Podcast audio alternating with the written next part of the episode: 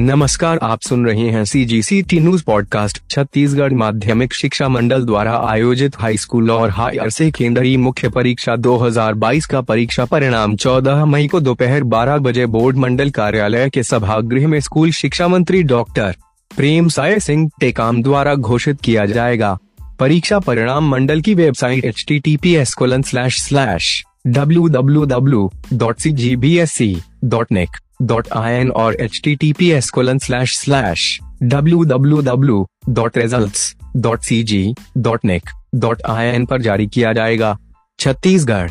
माध्यमिक शिक्षा मंडल द्वारा हाई स्कूल एवं हायर सेकेंडरी परीक्षाओं के परिणाम घोषित होने के संदर्भ में छत्तीसगढ़ माध्यमिक शिक्षा मंडल द्वारा 13 मई से 2022 हेल्पलाइन प्रारंभ की गई है। विद्यार्थी शिक्षक और अभिभावक प्रातः साढ़े दस बजे से शाम पाँच बजे तक हेल्पलाइन में मंडल के टोल फ्री नंबर प्लस नौ एक एक आठ शून्य शून्य दो तीन तीन चार तीन छह तीन पर अपनी समस्याओं का समाधान तेरह मई से तेईस मई तक कर सकते हैं। हेल्पलाइन में मनोचिकित्सक, मनोवैज्ञानिक